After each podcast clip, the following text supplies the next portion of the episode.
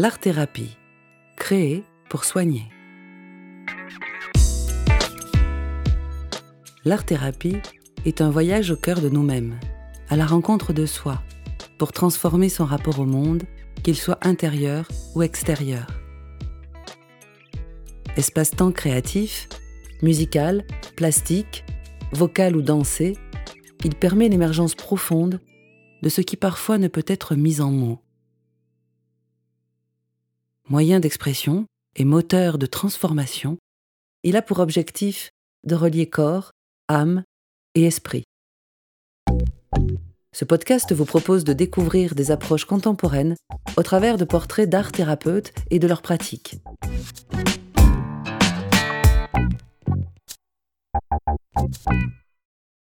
Aujourd'hui, dans ce podcast, nous allons à la rencontre de Valérie Galeno de Logu, thérapeute humaniste, chercheuse insatiable, professeure de danse contemporaine, diplômée d'État et chorégraphe, fondatrice et formatrice de la méthode EMVC à laquelle cette série est consacrée. L'EMVC, écoute du mouvement La Voix du Corps, est une formation de danse art-thérapeute dispensée sur deux ans. Ce premier épisode va nous permettre de rencontrer Valérie, d'approcher son parcours et sa philosophie. Pour démarrer cet entretien, j'aimerais tout d'abord qu'on évoque ensemble quelle est ta définition de l'art-thérapie. Bonjour Valérie. Bonjour Marie. Alors, l'art-thérapie est une méthode de soins qui utilise l'art comme média principal. Euh, en l'occurrence, dans l'écoute du mouvement La Voix du Corps, nous utilisons la danse en média principal. Mais nous pourrions aussi utiliser, nous pouvons aussi utiliser l'écriture, la voix, l'argile et la peinture. Ça, c'est la définition qui est propre à, à l'EMVC. Et plus largement, peux-tu nous parler de l'art-thérapie aujourd'hui? Je pense que l'art-thérapie aujourd'hui est en train de prendre des ailes, donc euh, automatiquement il va y avoir différentes écoles, il va y avoir aussi, on va trouver différentes façons d'accompagner la personne. Moi j'ai simplement envie de reprendre euh, les trois notions principales qui nous viennent de l'Angleterre, où en fait l'art-thérapie, il y a trois niveaux on va dire, de travail. Le premier niveau serait, enfin, sera plutôt de, travailler dans l'apaisement, c'est-à-dire où on va accompagner le patient, voire le client, hein, parce que patient, c'est plus, en tous les cas, mon humble avis, euh, donc euh, quand on parle de d'institutions. Quant aux clients, c'est plus dans l'ordre du privé, en cabinet privé par exemple. Donc mm. on a le premier niveau qui va apaiser, donc on va pas tellement aller chercher l'histoire de la personne, on va simplement lui amener plus là en tant qu'occupationnel. Hein. En deuxième niveau, on va déjà commencer à aller un peu plus loin dans l'histoire de la personne et on va tâcher de l'accompagner dans un apaisement qui va être plus important avec un début, on va dire, de processus de transformation. Quant au troisième niveau, nous sommes plus dans l'idée d'une psychothérapie par l'art, c'est-à-dire que nous amenons un processus de transformation. Donc effectivement, moi, il y a 20 ans, même voire il y a 30 ans, l'art-thérapie était dans ses balbutiements en France. Hein. Donc du coup, euh, toutes ces notions de travail, toutes ces notions, je dirais même euh, de, méthode, entre guillemets, bien que ce soit pas un mot qui me plaise des, plus, euh, c'était pas encore très bien défini. Mais on peut parler quand même grâce à la Fédération française des arts thérapeutes, où des arts thérapeutes se sont mis ensemble pour pouvoir discuter, dialoguer, échanger autour de la manière dont on peut amener l'art thérapie. Cependant, l'art-thérapie reste un vaste champ qui n'est pas légiféré. Donc, de mmh. fait, c'est comment nous pouvons nous retrouver en tant qu'art-thérapeute. Alors, justement, comment toi, tu es devenu art-thérapeute Pourrais-tu nous raconter ton parcours, tout ton cheminement et avec quel croisement dans ta vie pour arriver à la danse art-thérapie Et ensuite, pourrais-tu nous dire depuis quand et comment est née cette formation? Bien, si je pars du début, début, il y a de cela 53 ans, je démarre dans une école de danse classique à Aumont, exactement dans le nord, et je vois arriver devant moi une danseuse euh, toute frêle, toute mince, euh, tout élancée, habillée de noir. Et donc, elle me propose, enfin, elle propose à la classe une initiation à la danse classique. Et donc, euh, c'est le démarrage. Et ensuite, j'ai continué la danse classique très longtemps, jusqu'en jusqu'en 1999. Et je me suis formée également petit à petit vers l'âge de 12-13 ans. J'ai découvert la danse contemporaine. Ensuite, j'ai fait différents stages en danse jazz pour arriver à un moment donné de ma vie dans que fais-je? Qui suis-je? Où vais-je? Que vais-je devenir? Et là, je, me suis dit, mais il n'y a qu'une chose qui m'appelle, c'est la danse. Mais la danse, en montant, c'est pas évident. En montant, je m'entends, c'est que le diplôme d'État n'existait pas. Mhm. Euh, rien n'existait vraiment hein. pour devenir professeur de danse, pour être danseur. C'était un peu au petit bonheur la chance avec des auditions. Maintenant, ils parlent de casting et non plus d'audition, mais c'était passage d'audition. Et comment aussi dire euh, à des parents qui sont frileux euh, je veux devenir danseuse. Donc, euh, du coup, euh, je suis partie après mon bac, que j'ai eu non pas haut la main, mais difficilement même. donc, je suis partie en Italie, où j'ai fait une école de danse classique pendant un an, qui était une antenne de la Royal Academy à Milan. Et là, j'ai passé un diplôme d'enseignement élémentaire de la danse classique pour les enfants. Et je suis revenue en France alors que j'avais, on m'avait proposé de travailler là-bas, mais je suis quand même revenue en France où là, j'ai, je suis partie à Montpellier passer un certificat d'aptitude à l'enseignement de la danse qui est devenu plus tard le diplôme d'État, hein, puisque c'est du temps de Madame, je ne me souviens plus, qui est au ministère de la Culture, qui a transformé en fait ce certificat en diplôme d'État.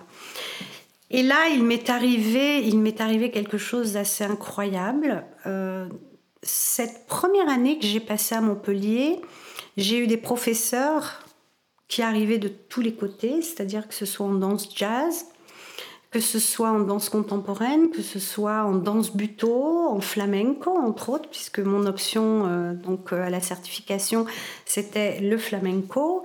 Donc j'ai rencontré des gens assez extraordinaires. Et là, je me suis dit, mais Valérie, est-ce que tu es faite pour le pour être professeur? Je sentais que j'avais un appel pédagogique, mais qui m'anime depuis très longtemps.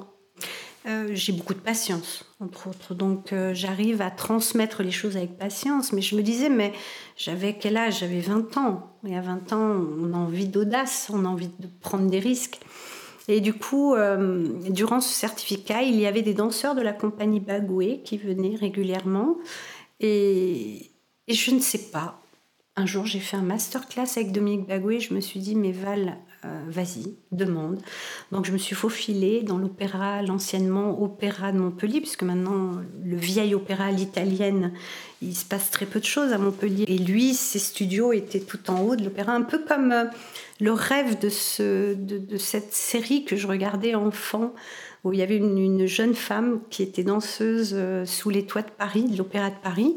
Et euh, dans mon imaginaire, j'étais là, je me disais, mais waouh, tu es la même, quoi. on rêve à 20 ans, mais c'est vrai, on rêve. Et du coup, je l'ai attendu dans les escaliers. Je savais qu'il prenait des stagiaires dans sa compagnie.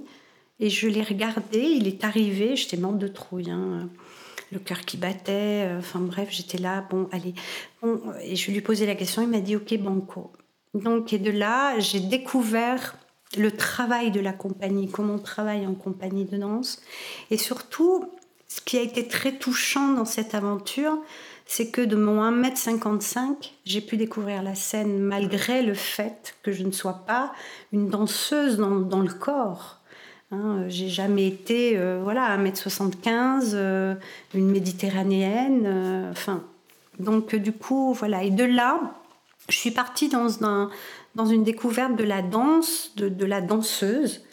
et ça a été, ça a été, comment dire, ça a été extraordinaire. Parce que de là, on se découvre aussi dans le dépassement de soi. Hein, on découvre beaucoup de choses de soi et je pense que c'est très important de passer par la scène avant d'être professeur de, danse, parce qu'on va exploiter tout ce que le corps est en capacité d'ouvrir, de donner euh, et de danser surtout. Et puis, euh, à l'âge de 27 ans, j'ai été maman. donc de ma fille qui s'appelle Colline. Et là, je me suis dit, qu'est-ce que je vais faire? Parce que quand on est maman, en tous les cas, dans, mon idée de la, de la maternité, c'était je ne peux pas l'abandonner, cet enfant. Je ne peux pas partir sur les routes, je ne peux pas continuer à. Euh, voilà. Et donc, du coup, je me suis arrêtée, je me suis occupée de Colline. Un divorce est arrivé et là, je me suis dit bon, tu as effectivement ce diplôme en poche, qu'est-ce que tu en fais? Donc, du coup, euh, bah, j'ai commencé à enseigner la danse contemporaine. Et puis, un jour, étonnamment, euh, je vais, durant le festival de la danse à Montpellier, je vais voir une compagnie euh, chinoise et je vois un monsieur qui vend des livres devant en fait l'entrée euh, de la salle. Et là, je vais directement sur un livre qui s'appelle Quand la danse guérit. Alors, honnêtement, ça m'a fait sourire parce que je me suis dit, mais évidemment qu'elle guérit dans ma tête. Hein, c'était, voilà, je veux dire, si je fais le cheminement inverse, je me suis dit, mais pourquoi tu as dansé? Pourquoi tu t'es accroché à la danse? Pourquoi tu t'es accroché à l'artistique aussi? Parce qu'il n'y a pas eu que la danse, il y a eu la musique aussi qui est arrivée dans ma vie. Enfin, il y a eu pas mal de choses. Et j'ouvre le bouquin. Et là, dans le bouquin, elle décrypte les danses sardes. Et je suis sarde d'origine. Donc là, il y a un truc qui me dit, c'est pas un hasard cette histoire, mais je n'étais pas du tout dans la croyance, le hasard, les synchronicités, Jung, enfin, c'était très très très loin de moi à ce moment-là. Et donc du coup, je décide de faire la formation en expression primitive avec euh, Franz Scott Billman et je ne vais pas jusqu'au bout pour différentes raisons. Hein. Euh, je ne vais pas jusqu'au bout. Pourquoi? Parce qu'il me manque un travail intérieur sur l'émotion. Et de là, je me dis, qu'est-ce que tu fais? Eh bien, ce que je fais, déjà, je remonte dans mon histoire, je vais voir un psychanalyste et je commence à travailler à l'intérieur, à brasser, à voir ce qui se passe. Et petit à petit, bah, je rencontre différentes formations. Hein. Je, rencontre entre autres cette psychanalyse. Hein personnel, mais je vais rencontrer différentes formations. Donc je vais passer le nom des formations, c'est pas ce qui est intéressant, mais ce qui est, je dirais, très, euh, très porteur, c'est que cela m'a amené en fait à créer un jour. Je me réveille et j'entends l'écoute du mouvement, la voix du corps. Et je me dis, tiens, c'est ça, Valérie. Et de là, j'ai continué toujours à, à chercher à euh, identifier, à visiter, à sentir les corps, comment ils, se, ils arrivent à se mouvoir et comment ils se, ils se meuvent dans le, dans, le territoire, dans l'espace. Pourquoi l'une et pas l'autre? Pourquoi l'un et pas l'autre? Pourquoi l'un parvient à dépasser? Pourquoi l'autre est plus? Et tout cela m'a amené à un moment donné à aller... Euh, euh, je dirais, travailler sur toutes les théories, entre autres freudiennes, hein, où l'on parle du moi, du ça, du surmoi, et puis euh, découvrir Lacan également, euh, et puis découvrir aussi tous ces grands de ce monde grâce à qui nous existons aujourd'hui. Hein. Et en cherchant, en travaillant et en continuant à me traverser, j'ai découvert un jour la synchronicité, et la synchronicité m'a amené directement à Jung. Et donc du coup, depuis maintenant, euh, depuis maintenant un petit bout de temps, je, traverse en fait l'individuation, le processus d'individuation de Jung, mais aussi euh, tout ce qui nous a amené, puisque c'est tout de même la première personne qui a amené l'art-thérapie dans son cabinet, en travaillant sur le mandala. Donc de ce fait-là, j'étudie, je continue à étudier. Et au fur et à mesure du temps, dans les expériences que j'ai pu faire, parce que je suis allée travailler en institution, j'ai travaillé en cabinet privé, je me suis, j'ai été formée en hypnose, enfin pas mal de choses. C'est pas tant ça qui est intéressant. Ce qui est intéressant, c'est c'est là où, la vie m'embarque en fait. Euh, aujourd'hui, donc et depuis 2014, après avoir été euh, euh, formatrice dans différents organismes de formation, entre autres directrice pédagogique aussi sur une, euh, comment dire, sur une formation euh, qui est pas très loin d'ici d'ailleurs. J'ai décidé de créer la formation l'écoute du mouvement, la voix du corps, et comment nous pouvons accompagner les personnes pour qu'elles puissent devenir danse art thérapeute. Alors moi j'appelle ça la danse art. Pourquoi je mets l'accent sur le art? C'est que n'oublions pas que l'art aussi est porteur de dépassement en soi. Oui ce qui correspond aussi à ton cheminement, puisque tu commences par euh, l'artistique et la scène, ensuite le travail personnel, et puis après toute euh, l'ouverture avec euh, les capteurs ouverts aussi, j'imagine, puisque tu as su saisir les, opportunités. J'ai su saisir avec beaucoup d'audace en même temps, parce que c'est un, c'est pas simple hein, en même temps de, de, transmettre l'idée de cette danse art thérapie avec toute cette ouverture et surtout euh, comment dire, de dire qu'on est tous en capacité de se soigner, de rentrer dans ces sphères intérieures par l'art, mais n'importe quel art. Hein. Ça peut même être aussi euh, de la voix, ça peut être aussi euh, de la vidéo, ça peut être tellement de choses. Hein. Mm. Mais c'est comment je porte le regard à l'intérieur de moi-même. Ça n'est pas essentiellement que dans l'extérieur de moi-même, dans des figures, euh, je dirais, techniques. Parce que la technique, justement, en art-thérapie, on l'oublie. On n'est plus du tout dans la technique, on est plus dans quelque chose d'intérieur. Et c'est comment mon intériorité va parler. C'est là où le geste prend la parole en danse, entre autres. Oui, parce qu'en plus, tu n'abordes pas que la danse hein, dans cette formation. Il y a d'autres disciplines, euh, tout comme tu le disais au tout début. Euh, justement, si, le geste n'est pas possible, on peut passer par d'autres chemins. Oui, oui, parce que le corps, nous sommes quand même dans un art, la danse, l'art de la danse reste encore dans notre inconscient collectif très codifié. N'oublions pas que nous venons de Louis XIV, la danse. Hein. Euh, Louis XIV, c'est, je veux dire, quand on va dans le monde entier, euh, nous retrouvons les codes en français du placement corporel en danse classique et en musique, ce sont des codes italiens. Donc du coup, ça reste très très codifié. Et puis il y a le regard sur le corps aussi, ce corps svelte, grand, euh, le corps qui comment dire qui prend son espace mais technique sur mmh. scène. Donc du coup, souvent j'entends des personnes qui, qui, qui, viennent vers nous et qui disent mais moi j'ai jamais dansé et en fait, j'aime bien leur dire, mais dansez maintenant, parce que ne serait-ce que le fait de marcher, c'est déjà de la danse. Le fait de, de, comment dire, de prendre son caddie, si je vais au supermarché, je veux dire, il y a déjà, il y a déjà de la danse qui se fait. Hein, on est déjà de toute façon tout mouvement. À partir du moment où je me mets en mouvement, je danse. Hein, j'aspire à, à, me mouvoir et donc à m'émouvoir forcément. Hmm, mouvoir, émouvoir. Oui, là on est dans l'essentiel hein, de tout ce travail euh, en art-thérapie. Justement, j'aimerais que, connaître la définition euh, qui te résumerait le mieux dans ta démarche d'art-thérapie, que ce soit une citation ou une phrase clé. Est-ce que tu peux nous, nous, livrer euh, quelque chose d'essentiel sur une définition qui te serait propre? Alors, j'ai envie de, vous parler de la philosophie qui anime la formation, mais qui m'anime aussi depuis que je l'ai découverte en 1999. Et j'en ai fait vraiment une philosophie, euh, je dirais, de vie, mais aussi c'est un texte que j'offre à toutes les stagiaires ou tous les stagiaires que je rencontre euh, qui viennent vers nous mais aussi les personnes que je peux rencontrer à un moment donné ou j'ai pu rencontrer en cabinet privé, en individuel. J'aime beaucoup cette citation parce que c'est une citation d'une, chorégraphe, d'une grande dame qui s'appelle et qui s'appelait Martha Graham, mais j'aime bien rappeler ces gens à l'instant présent parce qu'ils sont toujours présents en nous. Donc je vais vous la, la donner. La citation est donc qu'il y a une vitalité, une force de vie, une énergie, un élan qui s'exprime en action à travers vous. Et cette expression est unique parce qu'il n'y aura jamais une personne identique à vous. Et si vous faites obstacle à cette expression, nul autre véhicule ne lui permettra d'exister. Le monde en sera privé.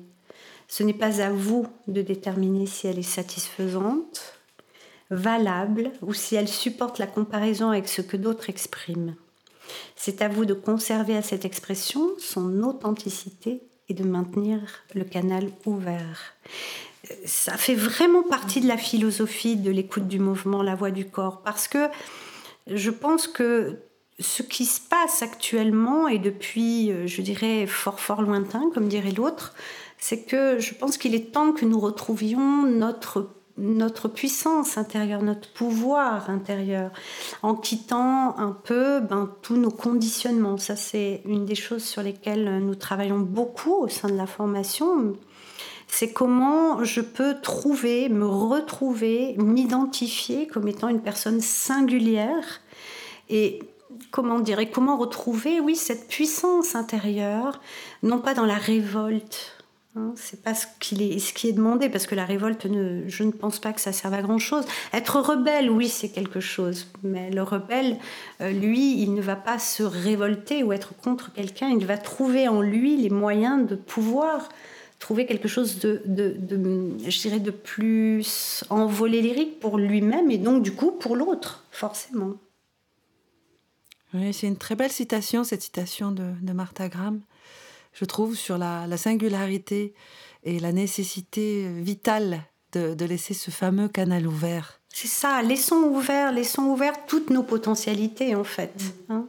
Ça, c'est un enseignement euh, qui est celui d'Annick de, Souzenel, hein, qui elle était une, euh, je dirais, une personne qui a, qui a étudié Jung. Alors nous, on, ne va pas dire nous sommes Jungiens ou Jungiennes, parce que je pense que si nous commençons, à, dire je suis Jungien ou Jungienne, nous fermons ce qui est encore possible, hein, parce que Jung a découvert des choses extraordinaires, mais je pense qu'il y a encore d'autres choses à découvrir aussi au-delà. Et Annick de Souzenel en parle très très bien, elle parle beaucoup de potentialité, de retour à soi, de retournement. Quand je parle de retournement, c'est comment je me déconditionne par rapport à ce que la société m'a offert et, m'a dit que je devais être. Mais je veux dire, euh, non. Hein, quelque part, c'est comment je suis à l'intérieur et comment je peux laisser vivre justement tout ce que je suis à l'intérieur. Hmm, et en étant à l'écoute de sa propre voix. Alors Valérie, tout au long de ces dernières années de, pratique, qu'as-tu constaté, autant chez les personnes euh, que tu as croisées, que peut-être plus globalement dans, dans la société actuelle? Alors moi j'aimerais parler du monde et de la société actuelle. Je pense que nous manquons sévèrement euh, de, depuis, je dirais, depuis, euh, si je prends un enfant par exemple qui arrive à l'école, je pense que nous manquons, euh, est-ce que je pourrais même exprimer cruellement, d'art de l'aspect artistique de la vie. C'est-à-dire que l'art n'est pas simplement une technique, mais c'est aussi une manière de voir la vie. Euh, dans l'art, j'y mets la philosophie aussi. Hein. J'y mets comment je pense, qui suis-je, euh, comment je pense le monde, comment je pense la vie. Et les personnes que j'ai pu croiser, et depuis maintenant assez longtemps, mais surtout depuis que j'ai créé la formation, je me rends compte de leur potentialité à devenir des créatifs, sans pour autant passer par une technique particulière qui leur montrerait un chemin. Donc c'est à eux de trouver leur propre chemin. Et je vais vous donner juste un exemple, un exemple qui me paraît tellement parlant. Euh, par exemple, j'ai eu rencontré euh, un, comment dire, un homme qui est venu vers nous hein, dans la formation, qui était plombier et qui, lors, au moment où il a lu les prérequis, il s'est posé la question est-ce que j'ai ma place? Et lors de l'entretien, avant de rentrer en formation, je lui ai posé des questions. Et je me suis rendu compte qu'il avait bien évidemment sa place. Et pourquoi ne pas offrir justement, et c'est ça notre ouverture aussi en tant qu'art thérapeute, alors ça va peut-être paraître complètement euh, risqué de dire ça, mais je prends la responsabilité de le dire, c'est que, je veux dire, on a tous un potentiel créatif. Ça n'est pas simplement dans le geste, ça n'est pas simplement dans la couleur, ça n'est pas simplement dans l'orthographe, mais c'est aussi une vision du monde. C'est comment je vois le monde aussi, comment je peux créer du nouveau créer quelque chose de meilleur quelque part. Donc avant de le créer, créer à l'extérieur, c'est important de voir et de, se sentir légitime à l'intérieur, de pouvoir mettre sa patte et sa couleur dans le monde. Hein. C'est un peu aussi la philosophie de notre, de notre organisme de formation, parce que Jung en parle très bien d'ailleurs. Hein. C'est comment je me révèle à moi-même pour aussi révéler ce que je peux donner au monde. Et donc, de toutes les personnes que j'ai pu rencontrer, il y a eu cet exemple, mais j'en ai eu un autre, euh, une autre personne qui est venue vers nous suite à un stage d'été que j'avais organisé et qui avait trouvé le discours que je pouvais tenir intéressant.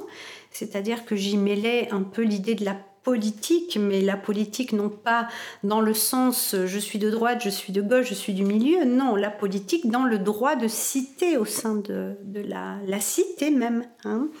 Et donc du coup, elle s'est inscrite pour la formation et je me suis rendu compte que cette personne, elle avait un potentiel dansant extraordinaire. Et je lui ai dit, mais tu te révèles à toi-même. C'est pas le moment que tu sois danseur thérapeute, va danser. Et de fait, elle s'est inscrite dans une formation de chorégraphe et de danseur. Elle a réussi l'audition. Ensuite, elle a passé son EAT pour être euh, professeur de danse. Elle a réussi son EAT, elle a réussi son professorat de danse et maintenant elle enseigne. Mais ce qu'elle enseigne, elle l'enseigne d'une manière complètement différente de la technique demandée. C'est-à-dire qu'elle va créer, euh, elle va créer juste le geste, mais en fonction de la singularité de chacun. Et je trouve que c'est aussi cela que nous avons à développer Hein, euh, non pas de rester essentiellement dans l'idée de la thérapie, parce que la thérapie, oui, bien évidemment, mais la thérapie, alors ça n'est pas que danser, parce que si je ne fais que danser, je suis dans le bien-être. Nous, la thérapie, on voit, on va amener un processus de transformation. Néanmoins, au plus je vais en moi-même, au plus je développe des capacités, des potentialités et je développe ma propre créativité. Je veux dire, qui suis-je pour demander à quelqu'un, tu fais comme ci, tu fais comme ça? Non, je l'invite à aller, je dirais, chercher, choper en lui, se visiter hein, et identifier tout ce qui obstrue en fait cette voie. Hmm, ce qui revient à aller chercher sa part de poésie aussi. Bien sûr, parlons-en de la poésie parce que la danse, mais tout art amène sa poésie. Hein, donc, c'est comment je développe une danse en étant, en devenant un poète dansant ou une poétesse dansante. Hein, c'est comment je, vais trouver en moi-même, euh, je dirais, ma fragilité, ma sensibilité. C'est ça la poésie. Hein, ça, n'est pas de rester dans une forme de carcan rigide euh, en disant euh, voilà, moi je sais. Non, je descends, nous allons vers la connaissance. ça n'a rien à voir avec le savoir. Savoir est une chose. Mais la connaissance est autre chose. Et je pense que au plus je pense savoir, au moins je sais. Et au plus je rentre en moi-même, au plus je rentre dans ce champ qui est celui de la connaissance de soi. Et de fait, je développe la connaissance de l'autre. Bien, je crois que c'est une belle phrase pour conclure. Je te remercie Valérie pour le temps accordé à cet entretien. Merci Marie, merci à toi pour cette opportunité. Vraiment. Pour terminer, j'aimerais vous proposer une phrase de fin inspirante qui fait partie de la philosophie EMVC et qui résume assez bien le contenu de cet épisode. Elle est d'Aristophane. Former les hommes, ce n'est pas remplir un vase, c'est allumer un feu. À bientôt pour un prochain épisode et au plaisir des rencontres animées et mouvementées.